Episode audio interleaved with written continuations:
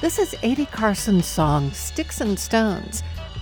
It's all about the power of language. Now that we see the broken bodies and bones, the bruises of the battered, not from sticks and stones, but from the results of what we've long been taught could never hurt us. I wonder if we can stand by our assertion that words don't matter as much as they've always told us. A.D. Carson is a professor at the University of Virginia and a hip hop artist. He uses his lyrical gifts to tell hard stories, stories that some people might not want to hear. For example, he went to graduate school at Clemson University, home of the Tigers. There, he used the poetic metaphor of a tiger's stripes to draw attention to Clemson's own history. We are the Tigers, built on a legacy of slavery, sharecropping, and convict labor by slave owners, supremacists, and segregationists but come to the campus of Clemson University and you'd hardly be able to tell it from looking around. And it's a shame. We'd be a beautiful tiger if only we could see our stripes. From Virginia Humanities, this is With Good Reason. I'm Sarah McConnell. On today's show, we're looking at how creative writing, poetry, and the arts can help us tackle stories of racial injustice, violence, and discrimination. We'll return to A.D. Carson's hip hop poetics later in the show.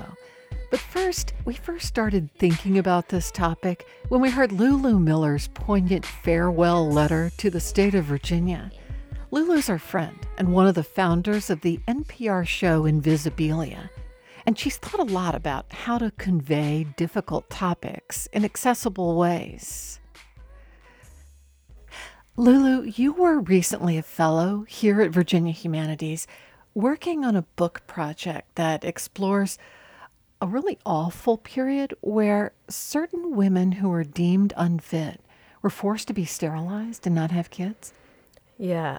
And to just add to the awfulness, it wasn't just women, it was men too. It was people of all ages, of all races, officially the target of the campaign. It was a eugenicist campaign. There's a whole eugenics chapter of American history that I personally didn't grow up learning anything about, but a lot of it, a lot of it happened in Virginia. And people were sterilized for, you know, it could have been anything. It, it could be that you were quote unquote promiscuous or quote unquote feeble minded, or there was a woman sterilized for telling coarse stories, for having wanderlust. The reasons were as, as sort of varied and vague as you could imagine. It was just anything that people empowered didn't like. This was a chapter in a forthcoming book of yours called Why Fish Don't Exist. Yes. the book is about the dangers of miscategorizing people and things. Exactly. Yes, well put. I'm still working on how to describe it. But yes, exactly. And truly, I crashed into this history in my research not knowing I was headed that way. I was um, looking into the life story of this one scientist, an American biologist named David Starr Jordan. And he um, became a very early and loud proponent of the eugenics movement. And the way that he got there was through a very innocent desire to categorize creatures on earth. And his specialty originally was fish, and he was looking for, you know, the shape of the great tree of life, that blueprint that is said to reveal how we're all connected and from whence we really come. And in that quest for order and properly arranging things, he started to have all these misbeliefs that you could actually categorize humans into kinds of fitness and that there were certain types who were higher, more naturally fit than others. And he wanted to save the race by getting rid of, of certain of certain kinds of people. So you're about to leave Virginia and you've been here about nine years, right? Yeah. Came from Massachusetts? Yep hard to leave Virginia now? It is really hard. It is. Um, I I've loved living here. I've found it to be a incredibly gentle and welcoming place. Um, but I think that's also in part of because who I am as a white woman, and and so uh, it's been an interesting time to be here and sort of charmed by certain aspects of it, and then also seeing it undergoing a really a really hard time and of sort of having my own personal awakening here too. But yes, I am I am really sad. I'm sad to leave the people. I'm sad to leave the landscape. I'm sad to leave my big front porch. I'm not gonna like when am I gonna get that again? And um, balmy weather. And balmy weather and flowering trees. Yeah. Not so long ago, you were in Lynchburg, Virginia, with a group called Create Virginia, and you read a letter, a sort of goodbye letter, a farewell letter to Virginia that I'd love for you to explain and read to me now. Okay, sure. Yeah, so this was a conference for art makers all over Virginia to get together and think about art making and also, crazy enough, business, how to make a little money off the endeavor. And so I was asked to come and talk about creating art in Virginia. And I had just found out I had to leave, that I'd be moving to Chicago really soon. And so the thing that came out was this honestly a love letter. And if you want, I could just, should I just read it? I'd love it. Okay. Dear Virginia, oh, how I'm going to miss you. I'm going to miss the view of the Blue Ridge Mountains beckoning above your highways. I'm going to miss your pickup trucks, your albino deer, your kaleidoscopic moss. I'm going to miss your gas station fried chicken. I'm going to miss your gentlest hint of a drawl. I'm going to miss your red earth and your chocolate milk rivers. I'm going to miss your slogan, Virginia is for lovers, your belief that lovin' and cuddlin' by a fire is a thing on which to stake your official state identity. I'm going to miss how quickly you call a snow day I'm going to miss your weeping willows and your fireflies. The fact that your trees in the spring look like they have been colored in by a five year old girl with access to the crayon box. Just pinks and purples. I'm going to miss the twang in your banjo, the bears in your trees. I will even miss your gar. That prehistoric trash fish who thumps against my canoe with its terrifying snake body and alligator fangs. I am going to miss your February crocuses, your coconut cream pies, your nearly lickable stars. But the thing I will miss the most is your newfound outrage. It has taken too long for so many of us to see the ugliness that is lurking under all this physical beauty. It has been so easy to be distracted by the serpentine walls and the apple orchards and not consider on what blood, what pain they have been built and maintained. It is shameful that it took such glaring hints as Nazis, as white leaders wearing blackface, as our neighbors donning torches and white hoods to make us see just how bad the problem really is. Just the other week, our schools were shut down because of a threat to non white students. These events are by no means isolated to Virginia. They are symptomatic of a sickness that afflicts our entire country, but because this human ugliness has gotten so vivid here, it is as though some force has chosen us to respond, repent, repair, take action. Of all the mediums available in your soil, Virginia, the pigments and metal ores and clays, it is your outrage that I am most excited to see how you will use. What will you do with this outrage? How will you bend it and twist it and twirl it into sculptures and words and patterns to make new art? How will it fire you up, make your skin crawl, make your hand dance in strange new ways across canvases or notebooks or clay? As Virginians, we have a choice right now. We can look back to those flowering trees and faraway blue ridges and let ourselves be lulled by them. We can let the fireflies and the scent of magnolia lull us back into a trance a dream state that everything here is beautiful, that everything here is fine. Or we can look straight at the human ugliness that also grows from our soil and venture into it.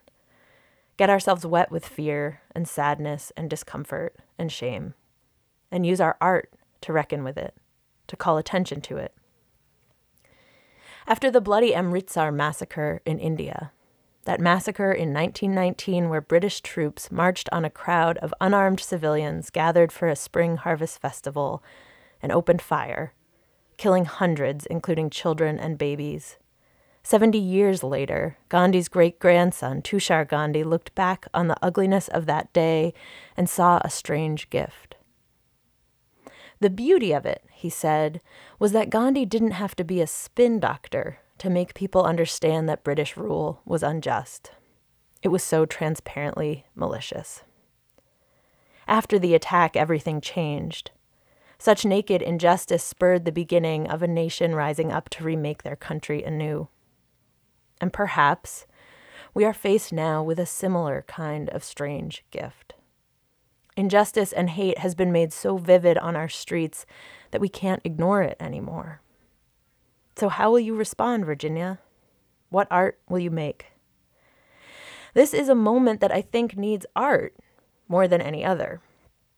I was talking to A.D. Carson, a professor at UVA, who says that over the years he's noticed that people respond with more openness to metaphor.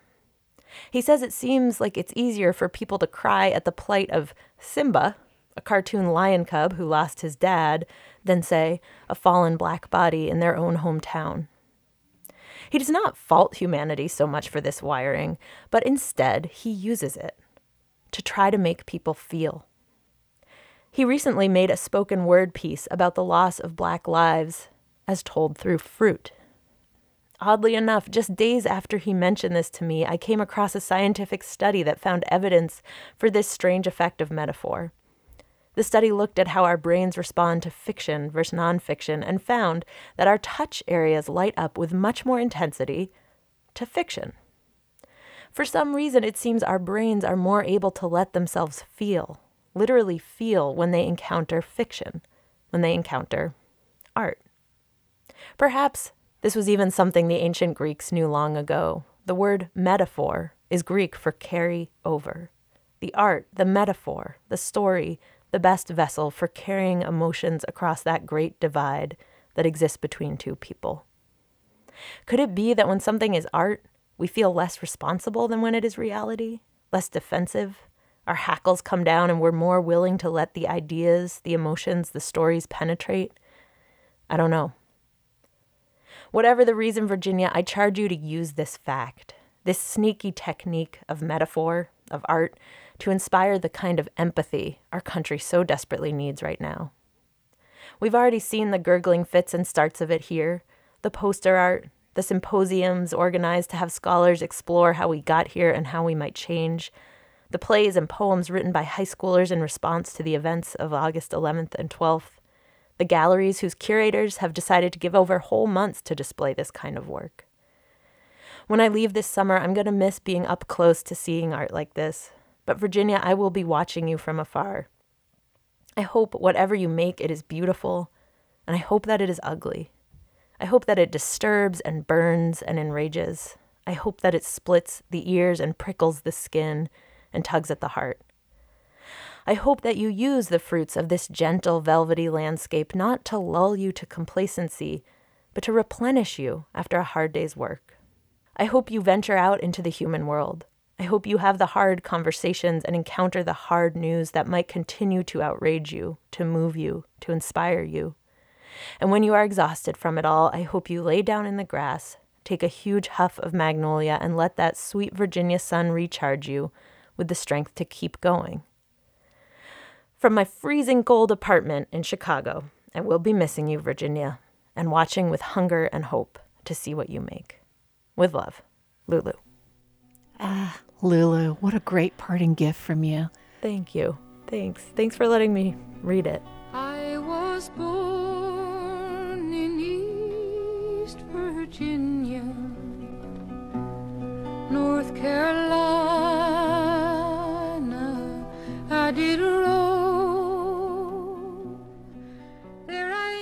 Lulu Miller is a former fellow at Virginia Humanities who got her MFA at the University of Virginia, and she's co founder of the national public radio show Invisibilia.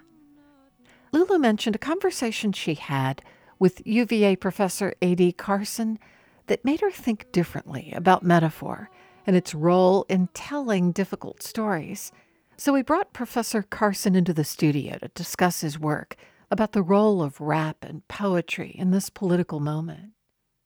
AD Lulu Miller of Invisibilia loved your piece, Maybe Metaphors Are Easier, where you say metaphors allow us to talk around the thing we really want to talk about, but don't.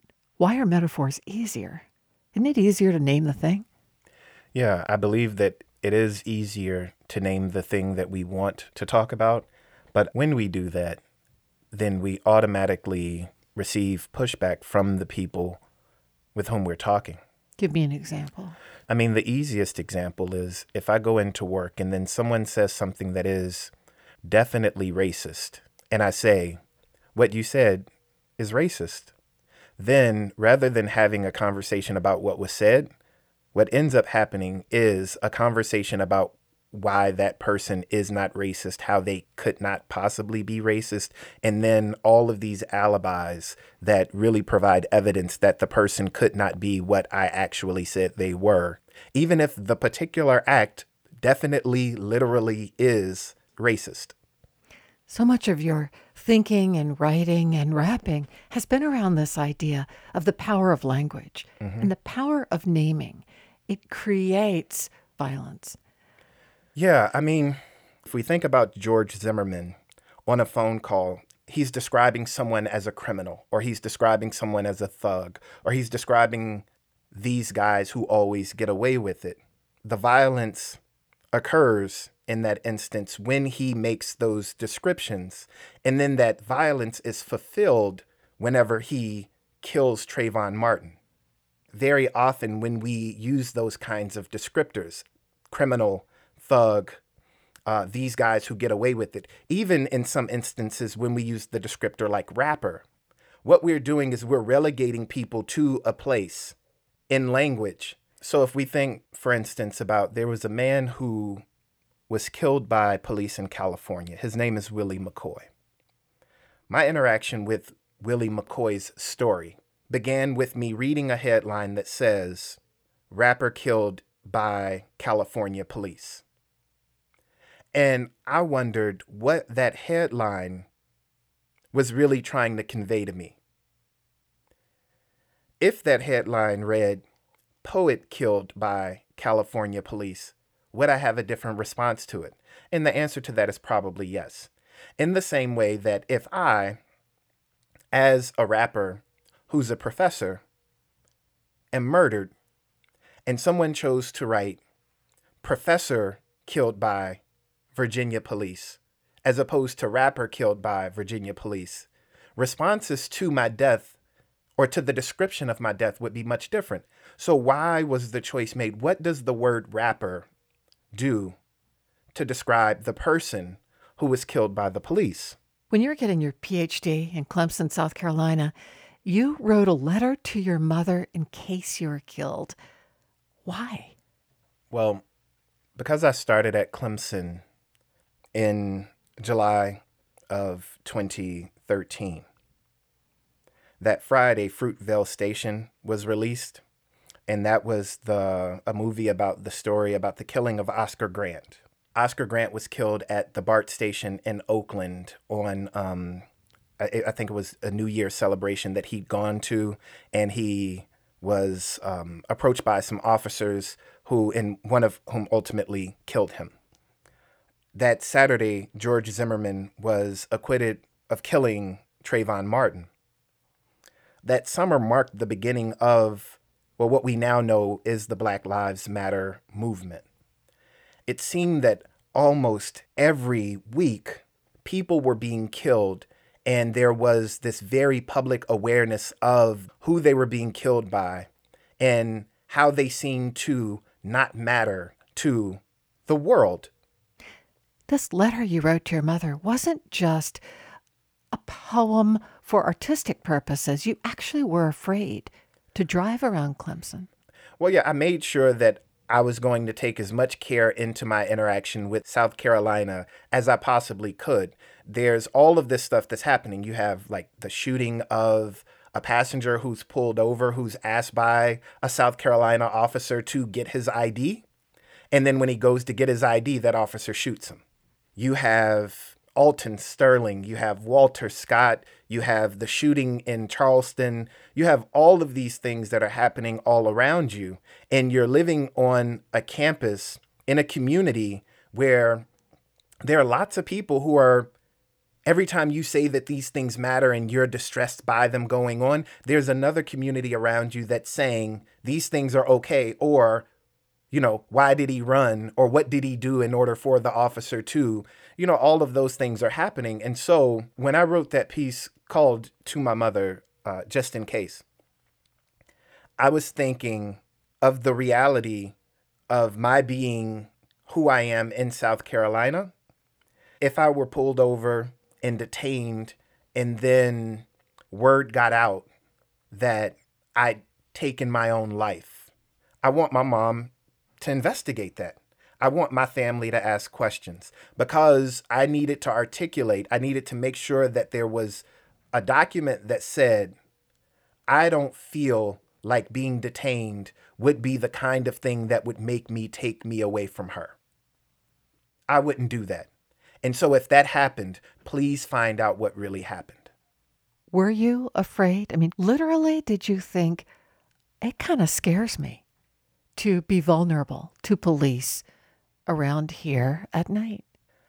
I don't know if fear was the thing that was motivating me so much more than the power and the weight of certain kinds of narratives and the story that my mom would have to live with if she was told that I that I'd taken my own life and she'd recently talked to me and she couldn't tell it and she didn't know that I felt that way and then she would have to live with the reality that there was something that she could have done and she didn't do it and that's something about my relationship with her and her relationship with the reality that I might not be there anymore. And so I think that that was the thing that was really motivating me.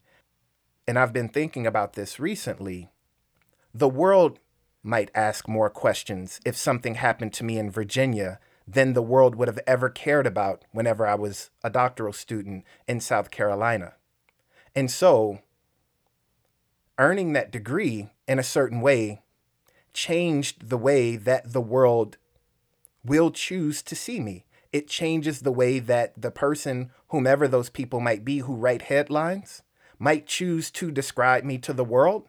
And that fundamentally changes the way that people respond emotionally to something happening to me, which is strange because, of course, I feel like I'm the same person.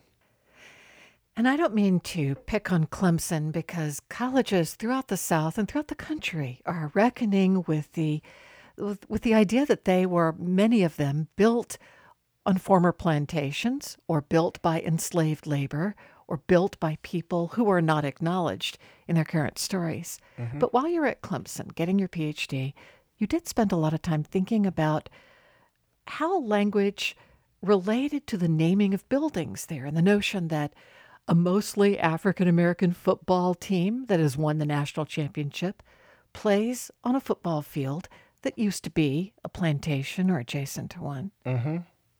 Yeah, well, yeah, I agree that Clemson is not alone in this, but I do believe that universities are part of what universities are selling to us as a public is their ability to turn us into different kinds of people for them to make us into the kinds of people who are worthy of, let's say, respect. And this respectability that they that they give us then is supposed to somehow be a thing that we are like really thankful for and we should maybe never even question that process. But yes, Clemson as I'm there trying to earn this degree and trying to do this study that I've committed to doing, I realized that the university is not doing, or it is doing a certain kind of work in language, and that work that they're doing in language is really avoiding telling a story about itself that would kind of accurately portray what was going on there. And then that makes it really difficult for us to see what is currently going on there. It's so amazing that no sooner did you get your PhD from Clemson than you were hired at the University of Virginia, but you came on board at the University of Virginia right before the alt right marched into town or marched on town with torches, armed, and hateful slogans. What were, how did you process that? Well, you know, one of the things that I said down in Clemson, and um, and I still believe it to this day, because people would ask all the time, well, why are you in Clemson? You mean why would you be in a southern university? Yeah, why why would you be there if if these things are happening, then why don't you go somewhere else? That's a common question. That's a question that I still get. And I say, well, so if we imagine the United States as let's say we imagine the United States as a crime scene. And I think that there are some pretty strong arguments that it is. And evidence of that crime is all over this country. When certain evidence that's been buried or been ignored is discovered, and then everyone is talking about it, that doesn't make the rest of the place not a crime scene. That just means that we're now focusing on this specific evidence for this specific moment. So the the alt right here in Charlottesville is one example, or the so-called blackface controversy is another example. And because all of this evidence of th- these crimes has been so successfully buried, and I say successfully, not like cleverly, but has been successfully buried, or let's say like deliberately and successfully ignored for such a long time, we're going to continue to uncover evidence of these crimes. And if we were to move every time we found evidence of the crime that became America, then we would find no place, we would find welcome in no place. So the thing that I was saying about Clemson not using accurate language to describe what had been there and what is currently there? Plantations. Yes. The same can be said about Charlottesville. The alt right left, so to speak, but what brought them there is still here. And I think that we have to reckon with that. A.D. Carson, thank you for talking with me on With Good Reason. Thank you so much for having me. I appreciate it. And perhaps we stop asking politely for people to stop picking and plucking and pillaging and plundering and killing and wondering why people are pissed off. And maybe metaphors are no easier because some fruit grows where it's less likely to fall like this. A.D. Carson is a professor of hip hop in the global south at the University of Virginia. You can find a link to his mixtapes and to his hip hop album dissertation at withgoodreasonradio.org. This is With Good Reason. We'll be right back. And maybe that it takes us talking about fruit to even begin talking about us.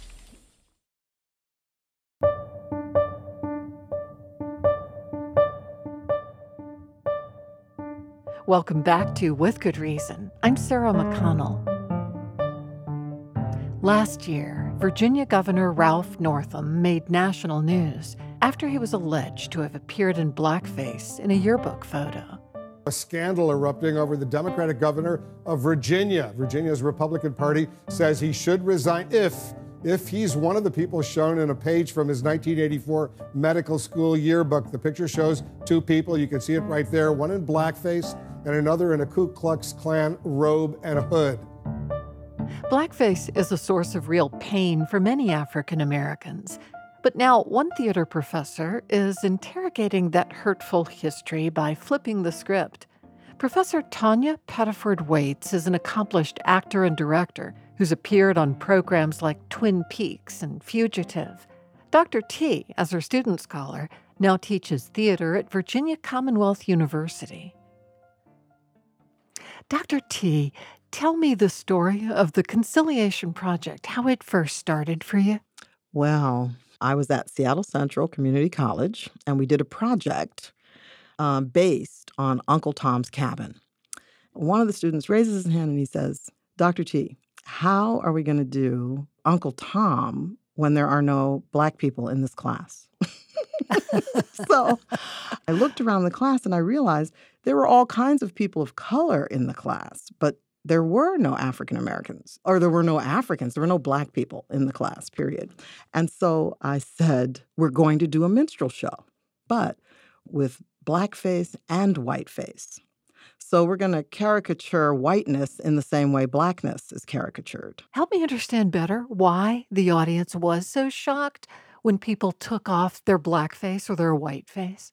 Because there were no black people that were actors in the show. All of the people who were playing black characters were either white or of another race, but not black.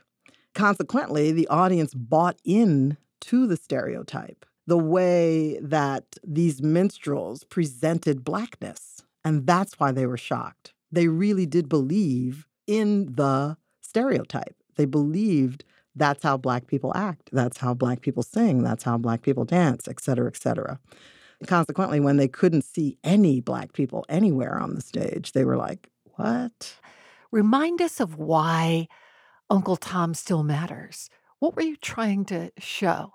Uncle Tom is an iconic character. I think everyone knows that it can also be a slur, an intracultural slur, when one black person calls another black person Uncle Tom, like an Oreo, like black on the outside, white on the inside.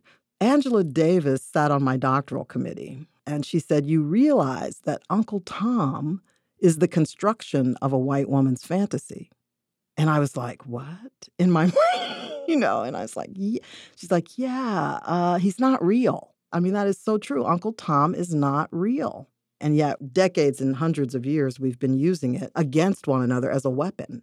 And um, even though the author of the book, Uncle Tom's Cabin, Harriet Beecher Stowe, was an abolitionist and abhorred slavery, she actually set up this false binary that allowed Uncle Tom to live in infamy that there's such a thing as a good slave and a bad slave, and there's such a thing as a good master and a bad master. How did realizing young white actor was actually playing the black person challenge their stereotypes and their racism? Well, you know, I mean, those characters were created to denigrate black people.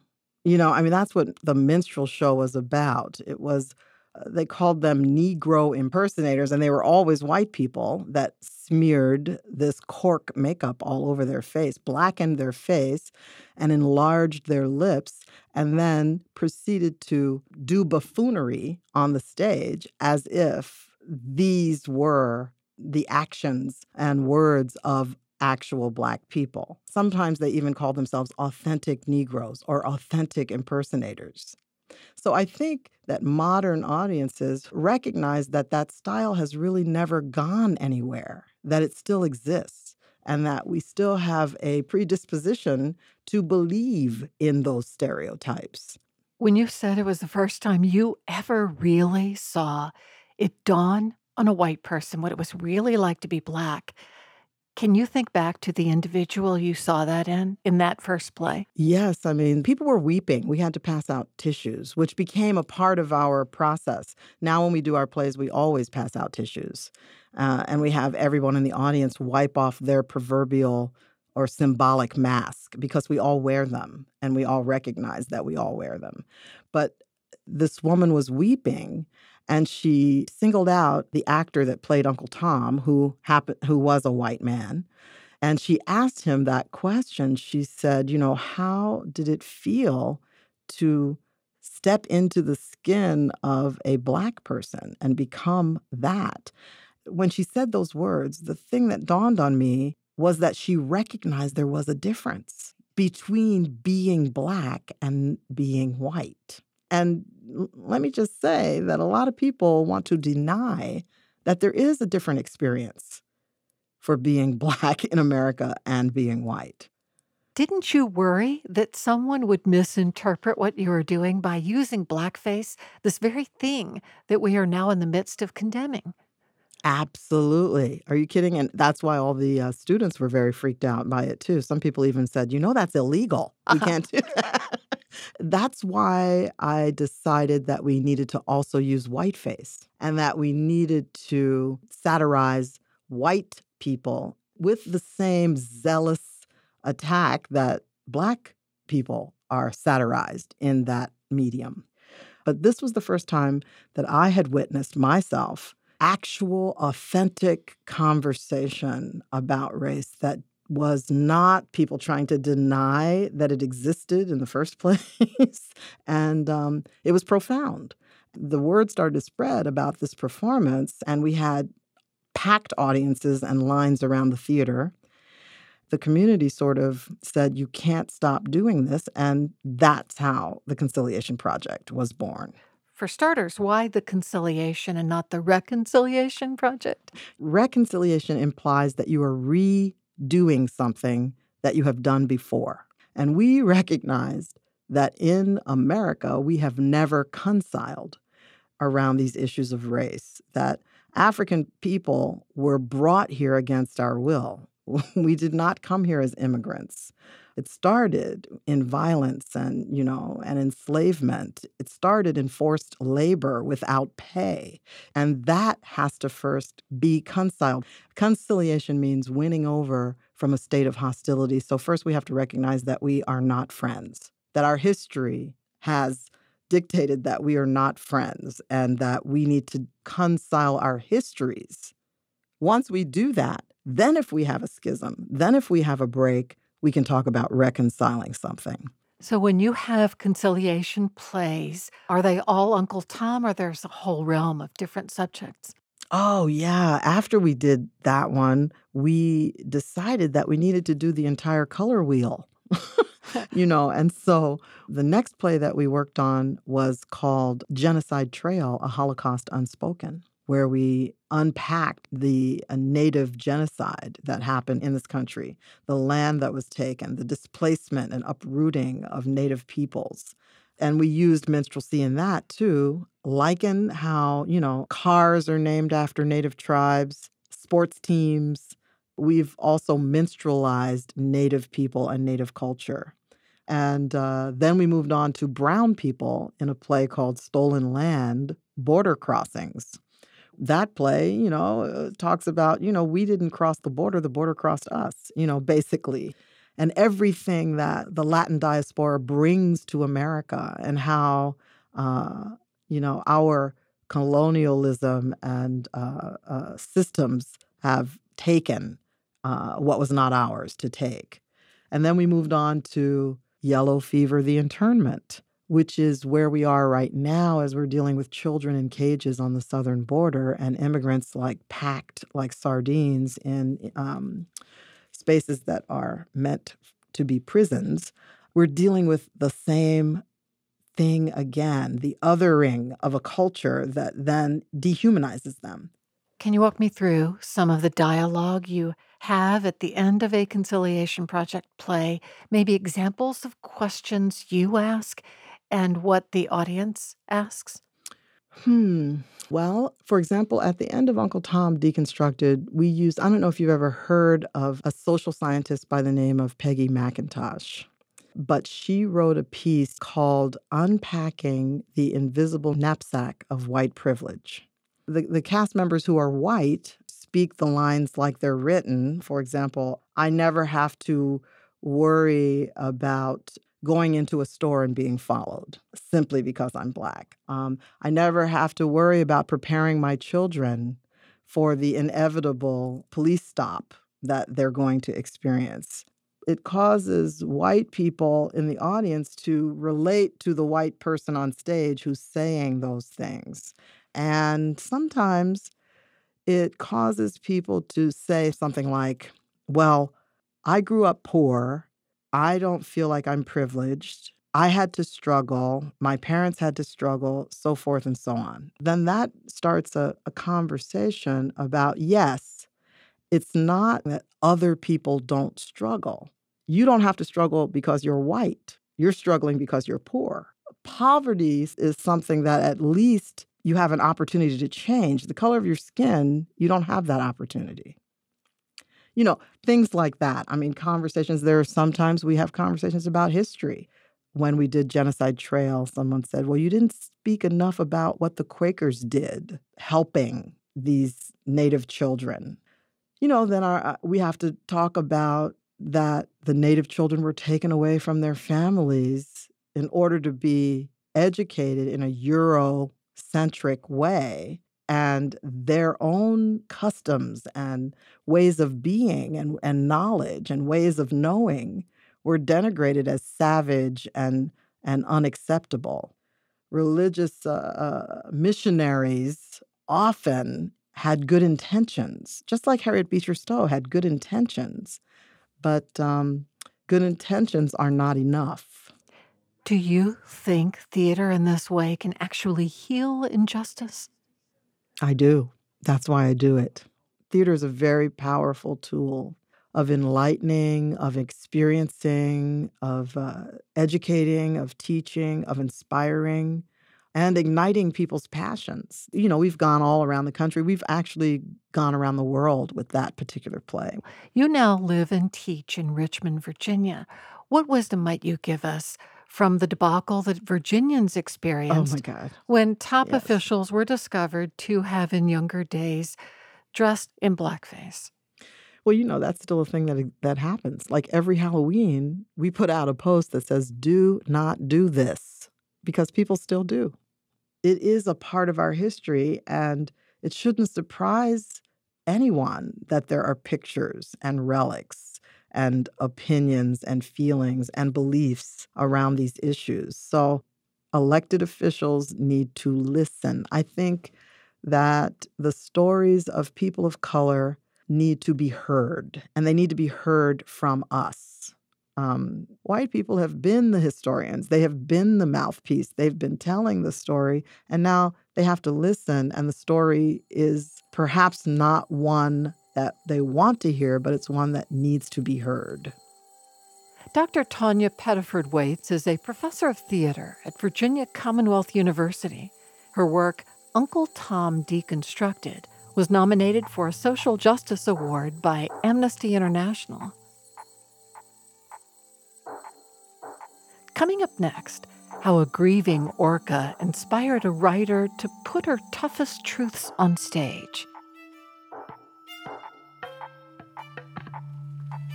Artisia Green heard about a grieving orca whale who swam along with the body of her stillborn calf for 17 days and 1,000 miles. She realized the story of the mourning orca could help her tell her own story. Artisia Green is a professor at William and Mary who specializes in African American dramaturgy.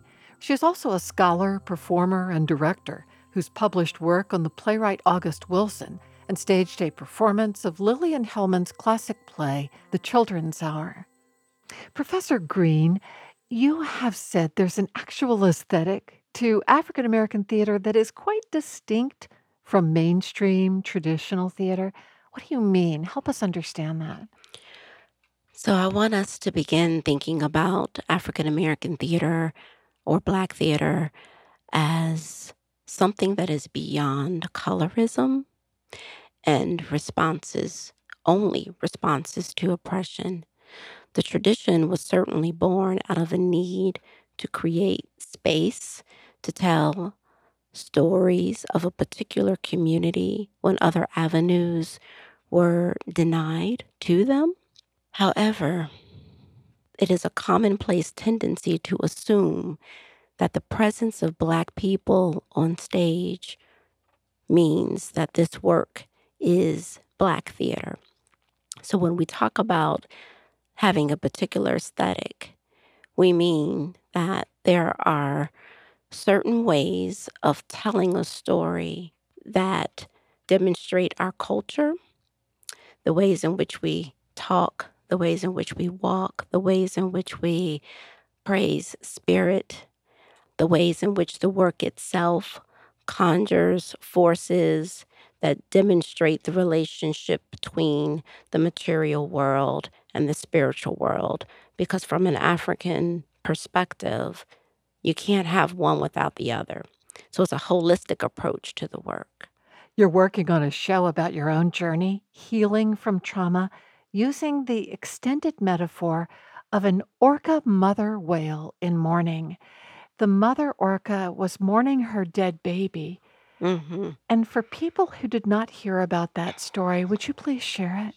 So in the Pacific Northwest, late last summer, for 17 days, there was a mother orca whose name is Tahlequah, who had given birth to a baby calf. And shortly after giving birth, the baby died. And for the next 17 days, she carried her dead baby on her crown, pushing it through the Pacific Northwest, accompanied by other members of her pod. And they helped her take her tour of grief until the 17th day when she released her baby back to the ocean. And I became aware of this story about halfway through her journey and felt it was an invitation to examine all of the trauma that I had uh, buried within my body and to be more vulnerable, to actually do the work of examining it and bringing it to the surface and letting those things go. I was socialized in a particular kind of way, as I think many Black women are. Things happen, we register that it has happened, and then we tuck it away. And then we go on with about our lives, taking care of our children, attending to our work, attending to ourselves, our partners, until those things begin to take up residence in our body, becoming fibroids, turning into cancer, and other ailments and diseases.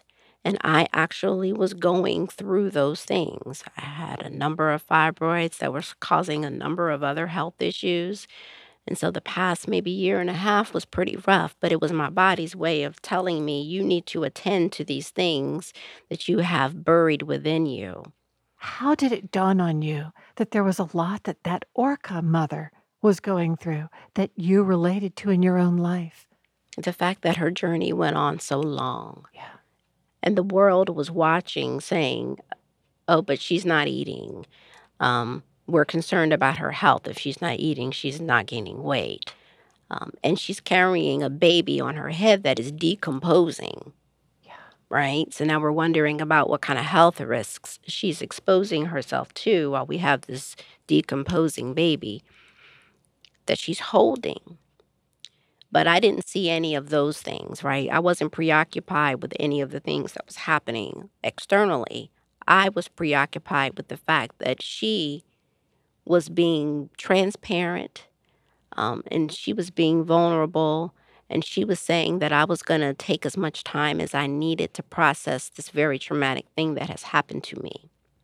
Black mothers raise their daughters to be superheroes. I mean, I saw my mother go through some very traumatic things. But in front of us, she was a superhero. But I think, you know, we got to put those capes down at some point. Our trauma, if we don't deal with it, our grief, if we don't deal with it, it causes more harm than good. And so, what ends up happening in this play is that it takes the form of a scream, a very primal, guttural, scream. It feels violent. But oh, it's so, so cathartic when it happens. The title, the central character, who I named Tahlequah in honor of this mother orca, she comes to the beach, as I often do. She runs into some supernatural forces who go on this heroine's journey with her that aid her and getting to the point where she can scream. And it's it takes the form of a scream because one day um, something had happened and I began to cry and I said, I don't have time for this. I have to go to work. And I wiped my tears, I packed my bags, and I went to work. And so it's not a cry, it's a scream because there have been many instances where I have said, out loud or not, I don't have time to cry. I don't have time to think about this because the children need me, my husband needs me, my mother needs me, my students need me. I'm trying to advance in my career. And so this play becomes about me making space to scream, to release years of opportunities where I did not take them to cry. Professor A.D. Carson at the University of Virginia spoke earlier in the show about loving the power of metaphor and how metaphor helps us tell difficult stories.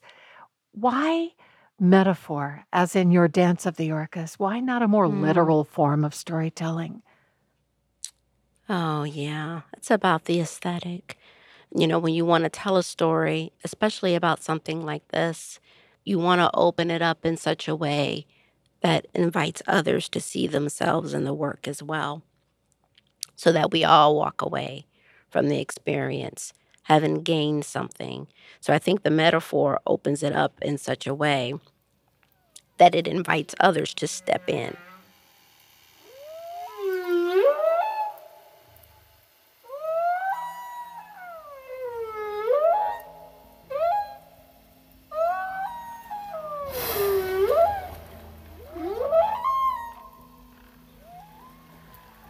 Professor Artisia Green teaches theater and Africana studies at William Mary. Her latest piece is The Dance of the Orcas, which William Mary Theater plans to produce in the spring of 2021. Major support for With Good Reason is provided by the University of Virginia Health System, connecting doctors and patients through telemedicine to deliver high quality care throughout Virginia, the U.S., and the world. UVAHealth.com. With Good Reason is produced in Charlottesville by Virginia Humanities, which acknowledges the Monacan Nation, the original people of the land and waters of our home in Charlottesville, Virginia. Our production team is Allison Quantz, Matt Darrow, Allison Byrne, Lauren Francis, and Jamal Milner. For the podcast, go to withgoodreasonradio.org. I'm Sarah McConnell. Thanks for listening.